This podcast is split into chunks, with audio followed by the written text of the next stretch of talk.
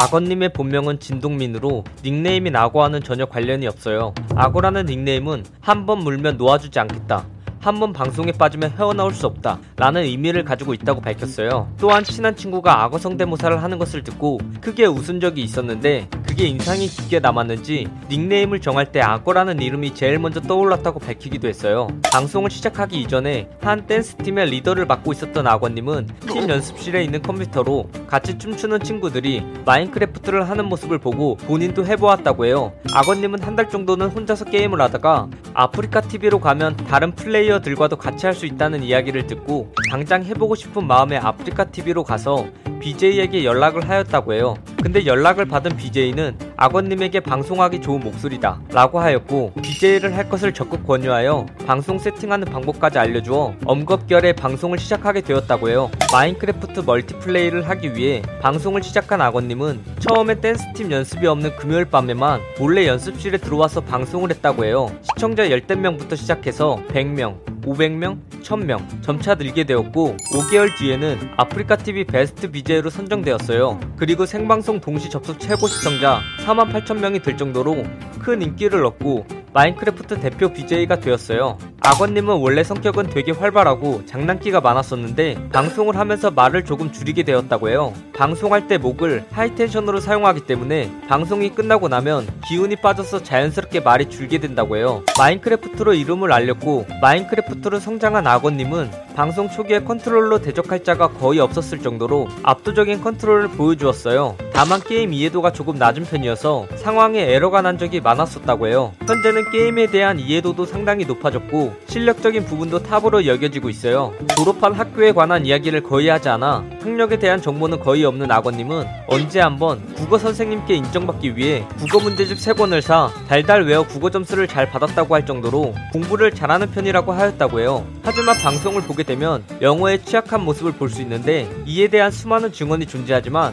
대표적으로 나이프를 크나이프로 읽었다는 증언이 있다고 해요. 또한 방송에서 본 모습으로는 수학 능력도 정말 안 좋은 것으로 추측할 수 있어요. 하지만 이러한 모습들은 악원님이 방송을 위해 시청자들을 웃기기 위해 그랬을 수도 있다고 생각해요. 악원님은 굉장히 방송을 오랫동안 해왔기 때문에 수많은 인터넷 방송인들과 좋은 관계를 유지하고 있어요. 심지어 아이돌인 인피니트, 슈퍼주니어와 가수 에디킴과도 친분이 있다고 알려져 있어요. 특히 엔플라잉의 김재현님과는 친구 관계로 방송에서 신곡을 홍보해주기도 하였어요. 이를 보면 그만큼 유명해졌다는 증거겠지만 친화력도 굉장하다는 것을 알 수 있어요. 방송적으로 악어님에게 굉장히 큰 도움을 준 BJ를 꼽으라고 하면 양띵님을 언급할 수 있는데요. 악어님은 양띵님과의 방송적인 콜라보 이후로 많은 사람들이 악어라는 사람을 알게 되었고 이때부터 악어님은 본격적으로 전성기를 누리게 되었어요. 악어크루는 악어님과 그에 소속된 크루원이라고 설명할 수 있는데 2012년부터 2013년인 아프리카TV 초창기 시절엔 방송그룹을 클럽,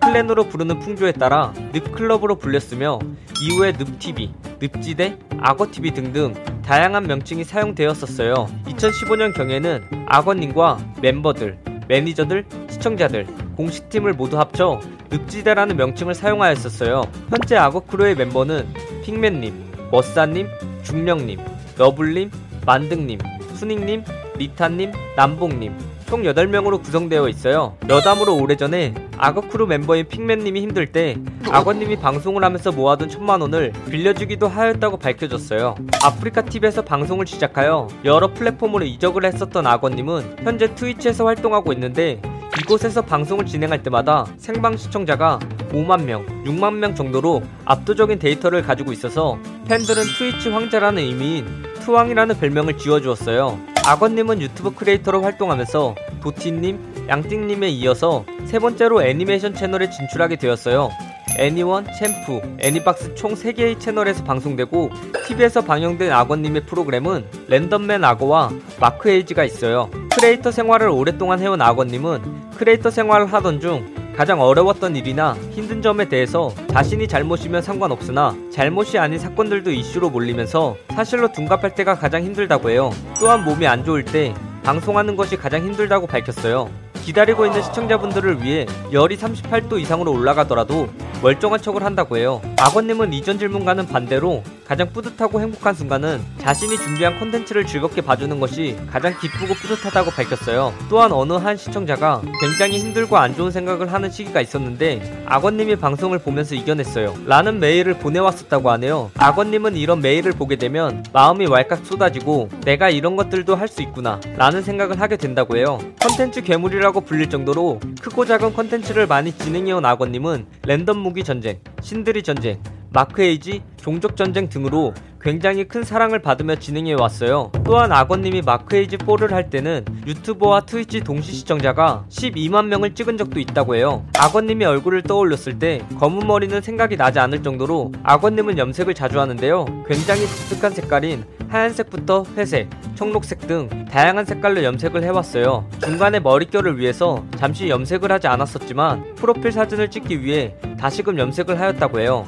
BJ들을 인터뷰하는 형식의 내용인 BJ로 산다는 것 시리즈 중 하나로 BJ로 산다는 것 악어편이 나왔는데요. 이 자서전은 e-book으로 볼 수 있으며 1인 미디어의 성공 사례와 behind story, 방송 노하우를 담고 있다고 해요. 악어님은 트위치 스트리머 이상형 월드컵에서 금발 캐릭터나 금발 가발을 쓴 스트리머를 높은 등수에 올리면서 금발을 유독 좋아하는 남자라는 프레임이 씌워졌다고 해요. 악어님은 마인크래프트는 현질을 할 것이 없기 때문에 현질을 하지 않았지만 다른 게임에서는 처음 할 때부터 150만원이 거금을 현질하기도 하였다고 해요. 또한 악어님은 광고를 받은 게임에도 현질을 하는 모습을 보여주곤 한다고 하네요. 이 영상 내용은 모두 인터넷에 기반한 자료들을 정리하여 만든 것이라 사실과 조금은 다른 내용이 있을 수 있어 그 점 양해 부탁드리겠습니다. 잘못된 내용이나 TMI 내용에 대하여 추가하실 내용이 있다면 댓글을 달아주시면 감사하겠습니다. 영상이 재밌었다면 구독과 좋아요 꼭 눌러주시고 오늘도 포비 하나로 되시길 바라겠습니다.